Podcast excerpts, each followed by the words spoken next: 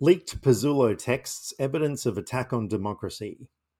Leaked messages from Home Affairs Secretary Mike Pezzullo are under investigation for improperly influencing political decisions, writes Dr. Jennifer Wilson. The news this week that the head of the Home Affairs Department, senior public servant Mike Pezzullo, has stood aside pending an investigation into his allegedly partisan communications with Liberal power broker Scott Briggs is the latest in a series of right wing attacks on democracy we've witnessed over the last several years. Pezzullo's interventions in the form of WhatsApp messages exchanged with Briggs included, successfully, lobbying for a right wing minister as head of his department on the grounds that a moderate would send an invitation to people smugglers to restart their trade. According to The Guardian, the media union has also called for action on disturbing reports that Pezzullo sought to censor journalists and criminalize some forms of national security reporting. He also suggested journalists' reporting of whistleblower leaks could be criminalized as a form of secondary disclosure.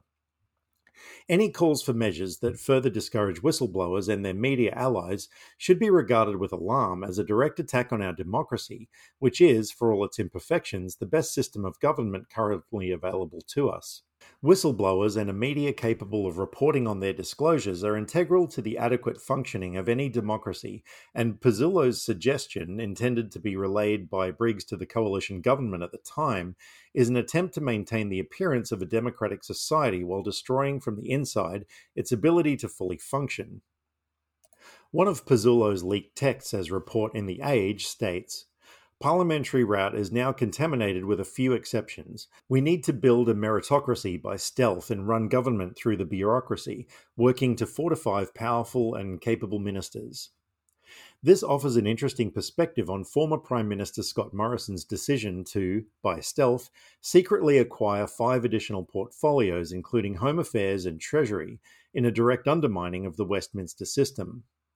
Pezzullo has been referred to the Australian Public Sector Commission, or APSC, as he appears to have breached the requirement that public servants remain apolitical and independent, with direct political engagement and attempts to politically influence. This follows hot on the heels of opposition leader Peter Dutton's attack on the Australian Electoral Commission, or AEC, in which he raised doubts about how ballots would be counted or excluded in the voice referendum on 14th of October 2023, stating that the current arrangement loaded the system and skewed it in favour of a yes vote.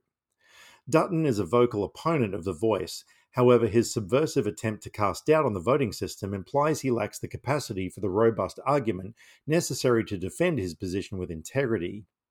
His inflammatory comments appeared to be setting the stage for a Trump like declaration that a yes result was faked and the referendum had been rigged, leading to a stolen outcome. His comments also appear to be designed to undermine public trust in the AEC.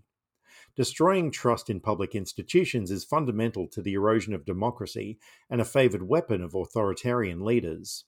We first saw this move to the erosion of trust in democratic institutions under the LNP government of John Howard some 21 years ago, when Senator Bill Heffernan, in his role as Cabinet Secretary, launched an appalling homophobic attack on High Court Judge Michael Kirby as part of a personal vendetta. Then Prime Minister Howard and his government treated Heffernan's attack with sympathetic toleration, with the PM refusing to allow coalition senators to support a Senate motion of apology to Justice Kirby. This was but one of the Howard government's early attacks on supposed autonomous institutions, as reported at the time in The Age. Under Howard, supposedly autonomous institutions that have displeased the government, the federal court over refugee law, the high court over native title, the ABC over everything, have been subjected to open political attack.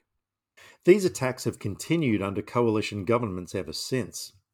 Democracies decline slowly from the inside. They aren't destroyed so much as co opted. According to Stephen Levitsky and Daniel Ziblatt in their book How Democracies Die, Many government efforts to subvert democracy are legal in the sense that they are approved by the legislature or accepted by the courts. They may even be portrayed as efforts to improve democracy, making the judiciary more efficient, combating corruption, or cleaning up the electoral process. Newspapers still publish, but are bought off or bullied into self censorship. Citizens continue to criticize the government, but often find themselves facing tax or other legal troubles. This sows public confusion. People do not immediately realize what is happening. Many continue to believe they are living under a democracy. One of the goals of the Steve Bannon flooding the zone with shit tactic is to undermine public trust in democratic institutions to the degree that people no longer have faith in the democratic process those institutions are designed to uphold. The resulting widespread uncertainty, fear, and insecurity is the ideal space in which authoritarianism can flourish. The Pezzullo revelations are further evidence that democracy in this country is under sustained attack. It would be a mistake to assume that Labor governments will effect a rescue, though they may slow down the erosion. It might be wise to bear in mind that when federal Labor assumed government, Prime Minister Anthony Albanese chose to retain Pezzullo's services despite the many indications of where Dutton's right hand man's loyalties lay.